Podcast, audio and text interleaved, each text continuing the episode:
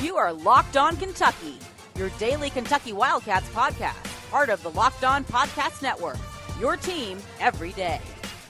Welcome to the Locked On Kentucky podcast. We bring you info and insights on UK football and basketball every weekday. Stay informed by making us part of your morning or afternoon commute. Listen and follow for free on Apple or Google Podcast. All you got to do is subscribe to Locked On Kentucky. I'm Dan Reefer with Fox 56 in Lexington, along with Kyle Tucker of The Athletic. And um, we've got uh, a lot of little random things. Of course, Kentucky takes on Alabama in men's basketball uh, Saturday at noon. And the Kentucky women uh, beat Alabama in Tuscaloosa on Thursday night as we're recording this uh, for Friday. And it was another huge game for Rhyne Howard. We're going to talk about her. Uh, we're going to hit on Quade Green, Jemarl Baker, AJ Rose, Anwar Stewart, Mike Leach. That'll that'll be uh, kind of a hodgepodge of different things we're talking about, including Just a Kentucky couple and- items. yeah, Kentucky and Alabama's men's basketball game. But let's begin with Rhyne Howard. So the last game, she goes against Tennessee in Memorial Coliseum, and Kentucky had opened SEC play in Columbia, South Carolina, against number four ranked uh, Gamecocks, and got destroyed, embarrassed. It was awful. They just looked like they didn't belong on the same floor. Uh, then they come back and play Tennessee in Memorial Coliseum. Howard goes for 37 points, hits seven threes. 37 was a career high for her. Uh, she turns around and goes to Tuscaloosa uh, Thursday night. 43 points, a new career high, ties the school record for most points in a single game.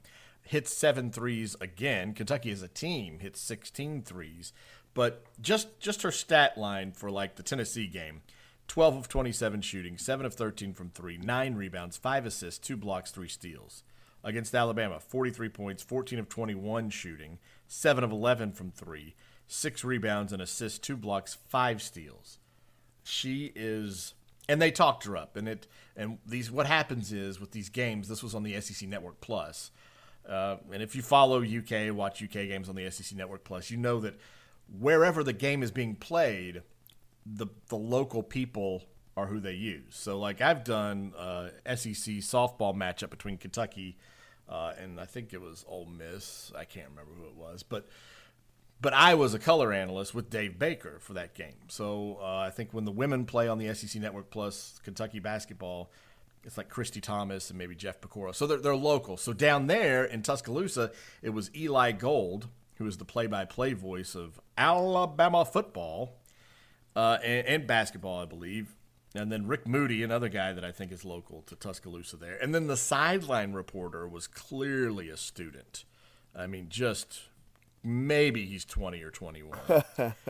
and it was, I thought, embarrassing for Matthew Mitchell to have to sit there and answer that. Not that he put bad questions to Matthew Mitchell, uh, but it just, I don't know. It's like you're going to. A little amateurish. Yeah, it's amateur hour there. But um, to their credit, the broadcast crew was all over Rhyne Howard the whole night. I mean, if you're an Alabama fan watching that game, you're probably going, "Oh my God, I'm sick of hearing about Rhyne Howard." But she was deserving of all the praise because she did everything and she was unstoppable.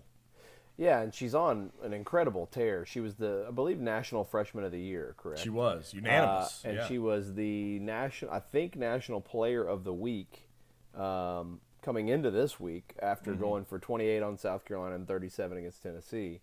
Um, and over the last five games, she's had 26 on Louisville, 29 at California, 28 at South Carolina, 37 on Tennessee, 43 against Alabama. The last five games, she's averaging 32.6 points.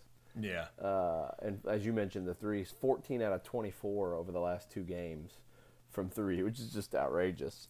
Um, she was shooting like 41% for the season from three, even before tonight when she made seven out of 11. So, Well, she's now at um, 42.4%, 53 of 125.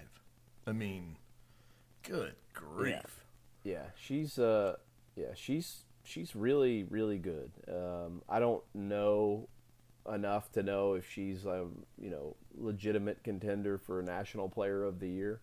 Um, but she's got to be one of the handful of the best players in women's college basketball. And the great thing about women's college basketball uh, is that when you get a player like this, a transcendent player, you don't have to worry all the time about if she's going to be gone after a year or two years. Yeah. You know, I mean, she's coming back again, uh, and what a what an unbelievable piece to sort of build your program around, and and maybe is is the thing that has restabilized this program. You know, I think we talked a, a few podcasts ago about sort of how the program was on this great trajectory early on under Matthew Mitchell, where it was, you know, Sweet 16, Elite Eight, you know, maybe they're good enough to go to the Final Four and, and didn't quite break through, but they were always kind of knocking on the door. And Mitchell obviously got like this ridiculous contract where he was getting a million dollars a year.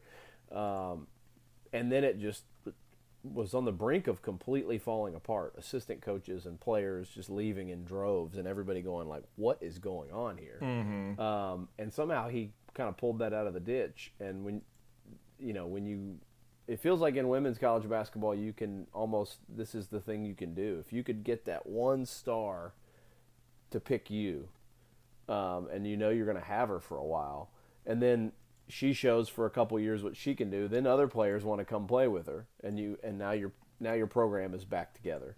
Uh, you know, and they they have good players coming in. Uh, they got a good team this year. Rhyne Howard is a big deal. I mean, Yeah. you know, and and somebody t- I, I tweeted out her five game uh, heater that she's on, and and somebody replied to me, and I thought it was really a really good point. Uh, his name is Ray Vasky, I think, or Vask, V A S K E. So thanks for the note, Ray. And he said, "This stretch of talent across UK athletics has been nothing short of amazing. All the Cal, Oh, yeah. you know, all of Calipari's guys, Sydney McLaughlin, who's the basically the about to be the face of of USA women's track and field." uh, who came to Kentucky for her one college season, and all those track athletes that you know that program has won a bunch of national titles, and Josh Allen and Benny Snell and Lynn Bowden, uh, and now Rhyne Howard in, in women's basketball. Um, you know, and that if you think a little, you know, stretch that a little further, AJ Reed won the Golden Spikes Award in baseball, and they've you know Yeah. had so- uh, softball and soccer success, and won rifle national championships.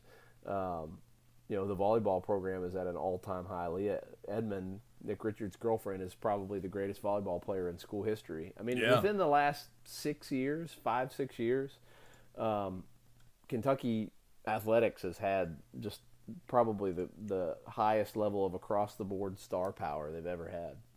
Yeah, and with the women's basketball program, um, uh, the problem has been just getting um, a couple other players to go with the star. Like since Matthew Mitchell's been there, like it started with Victoria Dunlap, um, who was uh, she was great and an anchor of the the early years of the program. And then they had like uh, you know A'dia Mathies came along and uh, Makayla Epps. Uh, some of the ones, Evelyn Akhator, some of the stars that were the anchors of the program for a few years, where they couldn't. Um, but then they they just haven't had more around them. So right now, uh, maybe uh, Rhyne Howard is is the one player like she outshines the rest more so than in some of these previous years i guess is what i'm trying to say like they need her to do even more because of uh, just not that the other players not any good it's just that they they don't have another like real true scorer or, or someone who, who's close to her and they're going to get that with treasure hunt I next was year just saying we got we got to talk about Treasure Hunt again because that's Yeah, the yeah. greatest name ever. But she's the one that's coming in that that'll help with that. But um, this reminds me of something, and maybe we should carry this over. We should probably take a break. Yeah, we'll take a break and we'll carry this over. But so the 43 points that Rhyne Howard scored tonight, and she she hit a three, and there was a charge underneath the basket, or an offensive foul underneath the basket that uh, someone who didn't even have the ball, away from the ball, underneath the basket when she hits this three that goes in.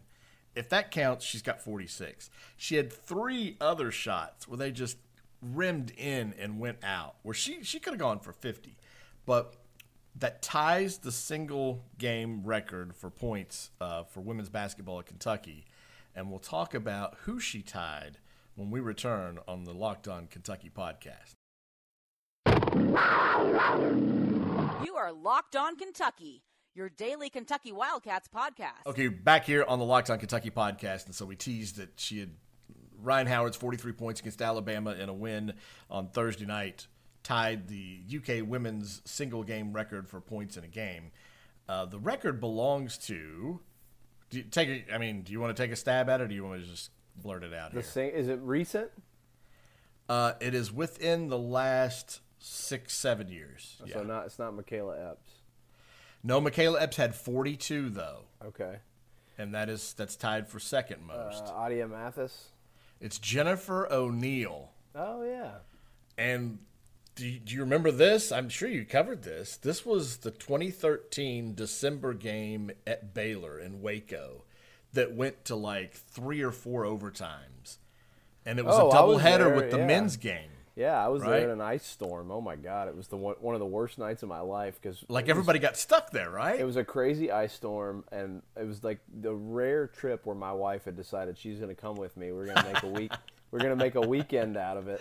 Uh, we just beat the storm in. I, I, we're, this is I'm diverging, but I think people kind of enjoy some of these stories. And for the second straight night, uh, recording this, it's going to loop in Brett Dawson.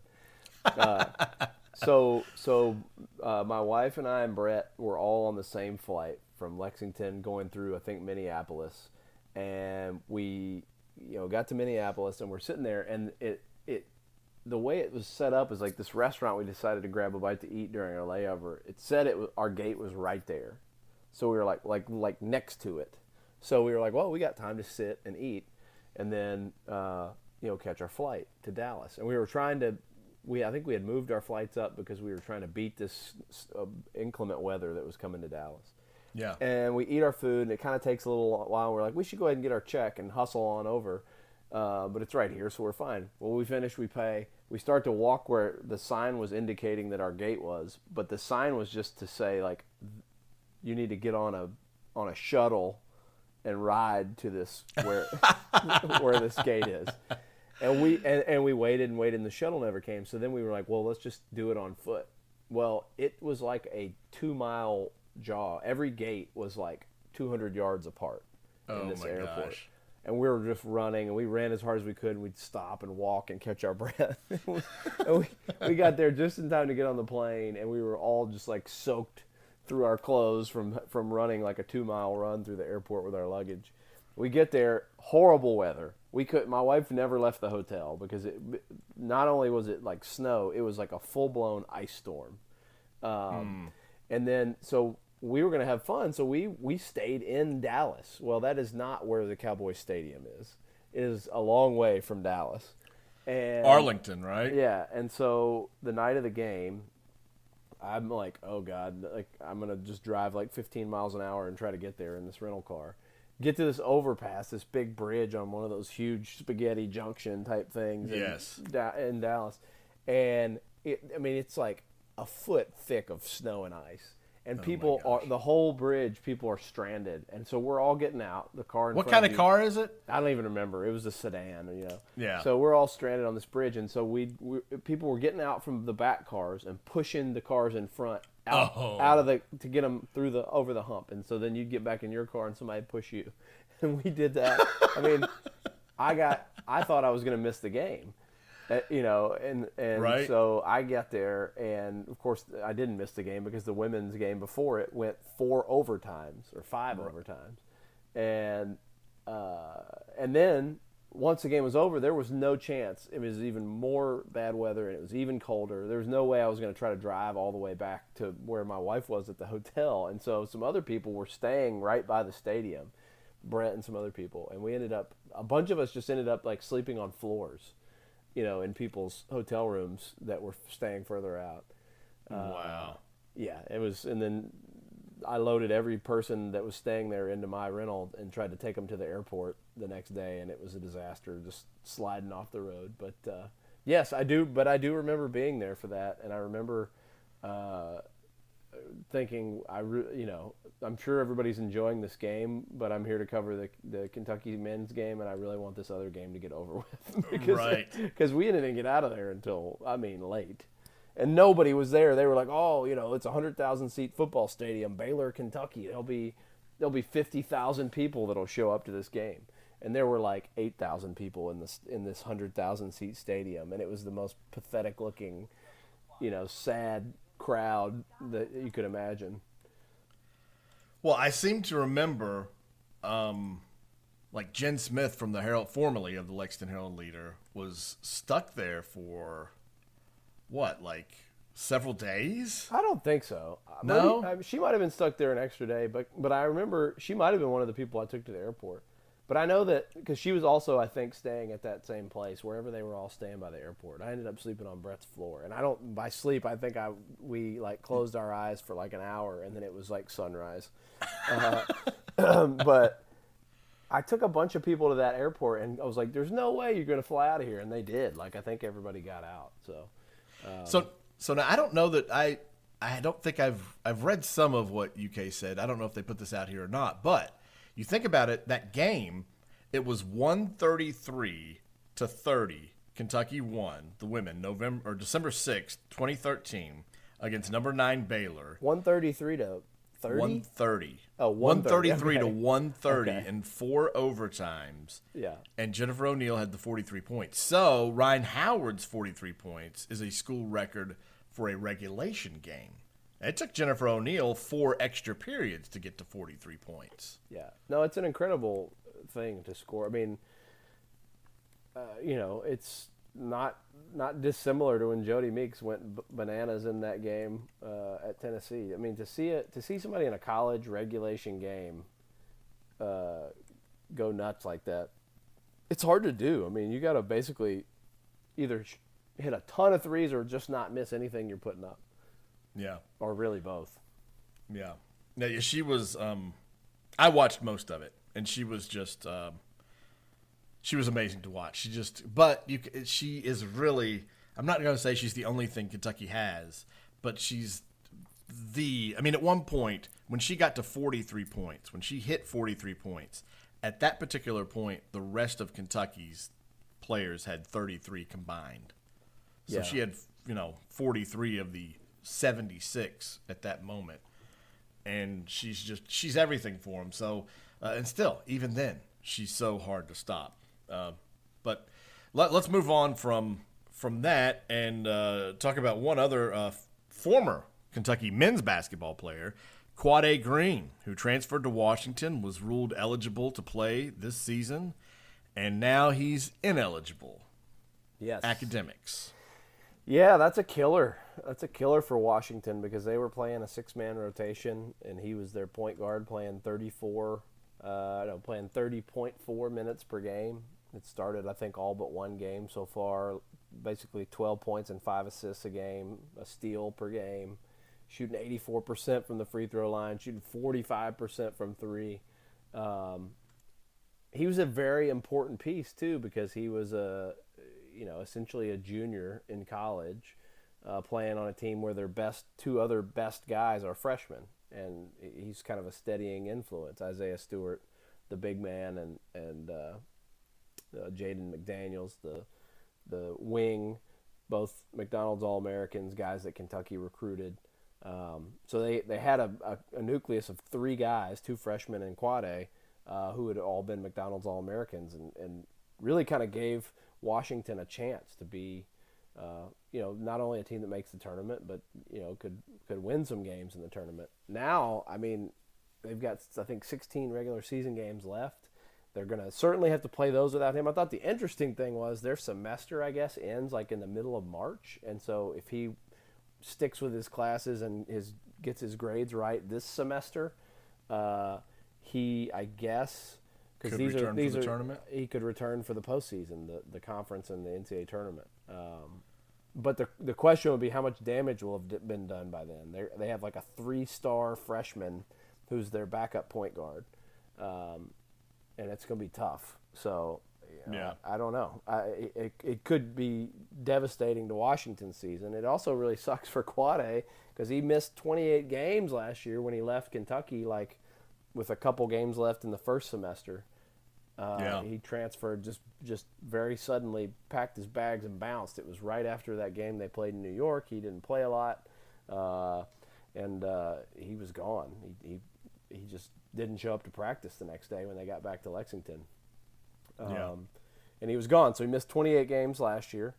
Uh, he's going to miss at least 16 this year, and you know that's a big chunk out of his college career. So what I don't, I don't know what um, what that means for him next year uh, and beyond, and, and it's, it's a bummer. Uh, I like Quade. Uh, Yeah. I think a lot of people sort of felt that Kentucky fans felt that way about him. There's nothing unlikable about him. He just got caught in a numbers crunch, you know. And even if he'd come Right. back this year, he would have been, you know, he wasn't going to play ahead of Ashton. He wasn't going to play ahead of uh, Tyrese Maxey, and I don't think he was going to play ahead of Immanuel Quickley, probably. So um, Not the way Immanuel came into this season, anyway. yeah, so um, sucks for Quade, sucks for Washington. Um, you know, sucks for those freshmen that, that you know are, came to play in part play with him. I mean, he was a guy who really sets them up. I mean, a lot of the su- success of Isaiah Stewart and Jaden McDaniels was predicated on uh, Quade being a guy to get things going for them. So uh, hurt, hurts their seasons as well. Well, in the Pac-12, Oregon looks really good, and they're playing Arizona. Is that game over yet? I'm not at a TV. Uh, let me look. Uh, I had ESPN pulled up, but if I leave it up, you know, Oh, one of their automatic videos plays and Yeah, I throws know. audio over top of my headphones, and I can't hear anything, so I had to had to shut that down. Uh, I'll get to that score you're asking about. Uh, but Gonzaga, with 11 and a half minutes to go, is currently leading San Diego 70 to 28. oh, that's awful. Oh, I mean, that's insane. They're by f- Oh, 42 points with 12 minutes to go. Uh, Oregon won by a point in overtime against Arizona, 74 73. Um, Oregon's good, man. I- you Yeah, know, they are. Arizona's got some good freshmen. Nico Mannion's really fun. Um, but when I was watching it, Jemarl Baker was you know playing quite a bit. yeah, let me see what Baker did. Baker missed both his three point attempts. Um, for, oh, the other thing I was looking for was uh, N'Faly Dante when we talk about guys that either that got away or, or Kentucky tried to get and couldn't. Um, in the frantic pursuit of more big men, they first tried to get uh, Kerry Blackshear, who ended up at Florida, and he's having a really, really nice season. Their their overtime game the other day, or double overtime game that they had, Blackshear Yeah. had like 25 and 17 or something crazy. Right. Uh, and then N'Faly Dante, the reclassified five star kid, um, ended up going to Oregon. He got there, played a couple games, and then like, I, or did he, did he even play? I can't remember. They he was. I don't think he did. I guess he didn't play, and they ruled Yeah. they ruled him academically ineligible. He is now back with the team, um, and he was five of six from the field, ten points, five rebounds, and two blocks uh, off Yeah. the ben- off the bench for Oregon. He, he they were already good before he came back, and now he's there. Um, you know they've got a great player in Payton Pritchard, the point guard. He had 18, 7 and six in that game. He's the guy that makes him go. I mean, watching him in the tournament last year uh, is why I believe in Oregon. That Yeah, right he was a guy. He was a guy that Cal had with Team USA a couple years ago, and, and loved him. I, and I liked him a lot watching him in those practices. I, I was, I really, really liked uh, Payton Pritchard, and probably, you know, Cal Cal let Immanuel Quickley run the show uh, for the most part in that tournament, and, and you know, probably a little bit to his his in that tournament detriment to not turn it over to Payton Pritchard. Uh, but anyway, Oregon very good. Okay, so football is what we're talking next, and we'll do it when we return here on the Locked On Kentucky podcast.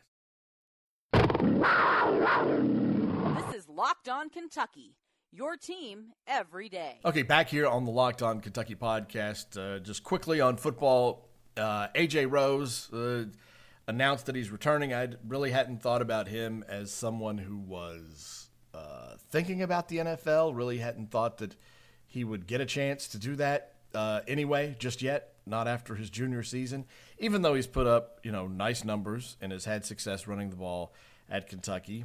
Um, I guess the other thing was I'm returning because I'm not going somewhere else to not have to share the load with Kavosiey Smoke and Chris Rodriguez, uh, which is no doubt what'll be what happens. And he could, you know, seniority plays a big role, and I think they absolutely rewarded that this year. Eddie Gran absolutely rewarded AJ Rose with that. Uh, and AJ Rose's numbers, you know, as, as much criticism as he gets, he did break off big runs. He's he's got good numbers, got a good you know yards per carry, but again and again, uh, fans could see it that Chris Rodriguez and Kavosiey Smoke both appear to be more talented overall uh, as runners, and so would that you know kind of take over and AJ Rose's carries go down, or will Eddie Gran continue to to divvy up those carries as he says he does? He has a system. He's got somebody that counts. They've got somebody there with a pitch count. How many carries does AJ have? How many carries does Kavosiey have? How many carries does Chris have? And they try to. He'll ride the hot hand, but at the same time, he wants to give everyone a fair shake. So maybe that played into him deciding to re- return uh, and not go somewhere else. I have no idea if there were thoughts of him going somewhere else. That's just kind of my mm, you know take on the whole situation. Yeah, it's interesting. Uh, I thought like announcing that he was like coming back was more of I'm not tra- like letting everybody know I'm not transferring because yeah. I mean, he wasn't going to the NFL. Uh, he had a really, I mean, he ends up having a really nice season. When you think about how much Lynn Bowden took of the rushing load over the last eight games, and the fact that he's splitting time with those two young backs, the fact that he led them in rushing, well, among running backs, led them in rushing, 826 rushing yards, 5.5 a carry, six touchdowns, caught 11 passes. I mean that he's had a, a really nice season. He had over uh, almost 900 yards from scrimmage. Um, yeah. He's got 1,300 uh, career rushing yards at, at a 5.6 yard per carry average for his career with 11 touchdowns. Most places, if you had a 1,300 yard back with 11 touchdowns, 5.6 a carry coming back as a senior, you'd be thrilled. And they, I'm, I'm sure people are thrilled. Um, and I've been guilty of this myself in terms of just, you know, you got to give it to Smoke and Rodriguez the fact of the matter is, Rose did some really good stuff, and he had probably as many, you know, big breakaway uh, runs yeah. as anybody. I mean, he he mm-hmm. ended up having some huge, and he, I think he had a couple called back that were really did, long yeah. runs over the course of the season, fifty plus yard runs. One in the um, Belk Bowl. I mean, he could have easily gone over a thousand yards. And again, you've got to factor in how much Lynn Bowden took away rushing opportunities for the backs.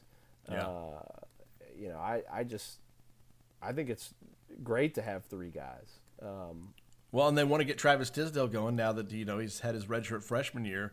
Uh, they want to see that speed on the field as well, but maybe he'll just have to wait another I mean, season with these three he, guys. He needs to be returning kicks and punts. You know, yeah. I mean, like mm-hmm. if if he's as electric as they say, then then find him that role and get him out in the slot. Um, have some other other ways to use him because I mean that's the other thing too you know, once you're back to having a, a forward passing offense, uh, you're not just losing Lynn Bowden Jr., the the Wildcat quarterback. You're also losing the guy that if you'd had a normal offense was going to be in the slot and catching short passes mm-hmm. and turning them into big gains. And do you have that guy on the roster? So maybe maybe that's a place where they try to find uh, a home for Tisdale or or somebody else that we don't know about right now. I know the kid that the kid they're uh, recruiting still basically the last target in this recruiting class. Drennan uh, yeah. is kind of, I guess, the closest thing to a Lynn Bowden option that exists. But um, but it's good. I mean, now you also go does does one, do one of the other guys leave? Mm-hmm. Uh, you know, if Rose is back, do one of the other guys leave? Because at some point, Smoke and Rodriguez are both going to say like, I think I'm good enough to be the guy. And now I'm not sharing it with just one guy. I'm sharing it with two or three guys. Um, so I wonder about that as well. Well, Eddie Gran's been through it before. I I know he was the the coach at Auburn with Cadillac Williams and Ronnie Brown. I just don't remember because I was actually covering and Brandon Jacobs. Time. Well, that's what I was going to say. Brandon Jacobs was there too, and I was covering Auburn at that time. And I just don't. If Eddie Gran was there with Brandon Jacobs, I just don't remember talking to him much. But I remember doing a story with Brandon Jacobs, and you know, Brandon Jacobs left, of course, because that's that's too much uh, for uh, for one backfield. Um, I mean, three NFL running backs right there in the same backfield. Three really good ones. Yeah. yeah. But uh, talking about people returning to Kentucky, Anwar Stewart, the former, um, I guess he was linebacker, defensive end for Kentucky from 96 to 99. Uh, he'll be remembered forever for his uh, blocked kick return where the, the the kick against Alabama. Alabama's kicking the ball and it gets blocked directly into Anwar Stewart's hands as he is running full stride the other way in Kentucky's win over Alabama in 1997. Um, and he spent one year at Appalachian State as the defensive line coach, but he was also with uh, Stoops. In 2017, he came back to get his degree and was here 2017 2018 on Stoops' staff, uh, I guess as a grad assistant. Uh, and then in between there, I, didn't really wasn't paying attention uh, to Anwar Stewart enough after he left to, to realize that he is been he played in the CFL for 13 years. Uh, but Jon Hale from the Courier Journal was the first to report that uh, he is the the candidate, the most that he's going to return and become the defensive line coach. It, it looks like for Kentucky. Yeah, that's uh, that's a I think a, a good uh, direction to go because uh, one there's some continuity there. You know, he was he was here with the, most of the guys that are going to be coming back on a veteran defensive line. Um, I think the fact that he worked with LeBlanc and, and worked with this defensive staff, they know what they know what he knows. They know what he's you know. Uh, it's can, LeBlanc. Oh, it is but, LeBlanc. Yeah, LeBlanc. It's yeah, LeBlanc. It's LeBlanc. Uh, yeah, French right. all the way. That's from him. Okay. He, he does not. Uh, that came up because his kid played at Douglas High School before he went to North Texas, and you know we do highlights, and so when we when we talk about his kid, he doesn't want to hear LeBlanc or LeBlanc. He wants to hear LeBlanc. So That's there you go. He's gone now, so there you go. Don't have to worry about it anymore. um, and by the way, uh, yes, Eddie Gran was there when uh, all those guys, Brandon when Jacobs all and all those guys were there. Uh, it was 2000. I'm looking. Looks like 2003. Yeah, or I think 2003 was when they when they all. Uh, yes, 2003. Cadillac Williams had 1,300 yards. Ronnie Brown had 446, and Brandon Jacobs had 446. Um, so you and would three, they have gone to the Sugar Bowl? Would you have been covering Virginia Tech when they went to the Sugar Bowl against yes, Auburn? that was the next year, 2004. Oh, four. Uh, yeah. Was the undefeated Auburn team that didn't get in the uh, national right. championship game and uh, ended up playing a great game against uh, against Virginia Tech in the Sugar Bowl. Um, and I guess Brandon Jacobs had already left because the next mm-hmm. year Cadillac Williams had 1165 and Ronnie Brown had 913. They had – two guys combined for 2,000 rushing yards. But uh, you're talking about Devin Aromashodu, Ben Obomanu, both NFL receivers, Jason Campbell, the quarterback. Yep. Uh, they had two linebackers who played in the NFL, Dontarius Thomas and I forget the other guy.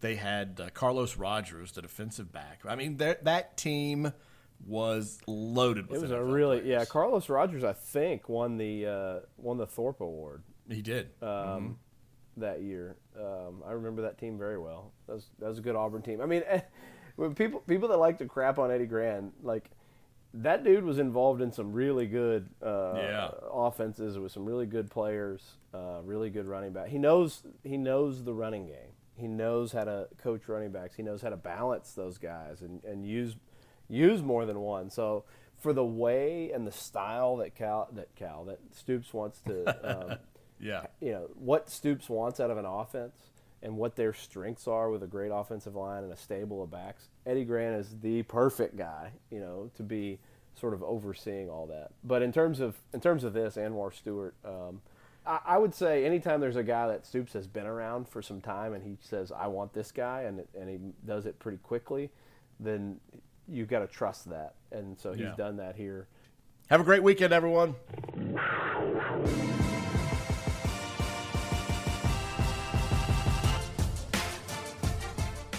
Locked On Kentucky, available on Apple Podcasts, Google Podcasts, or tell Alexa or Google to play podcast Locked On. Don't worry, I won't finish. You get the idea.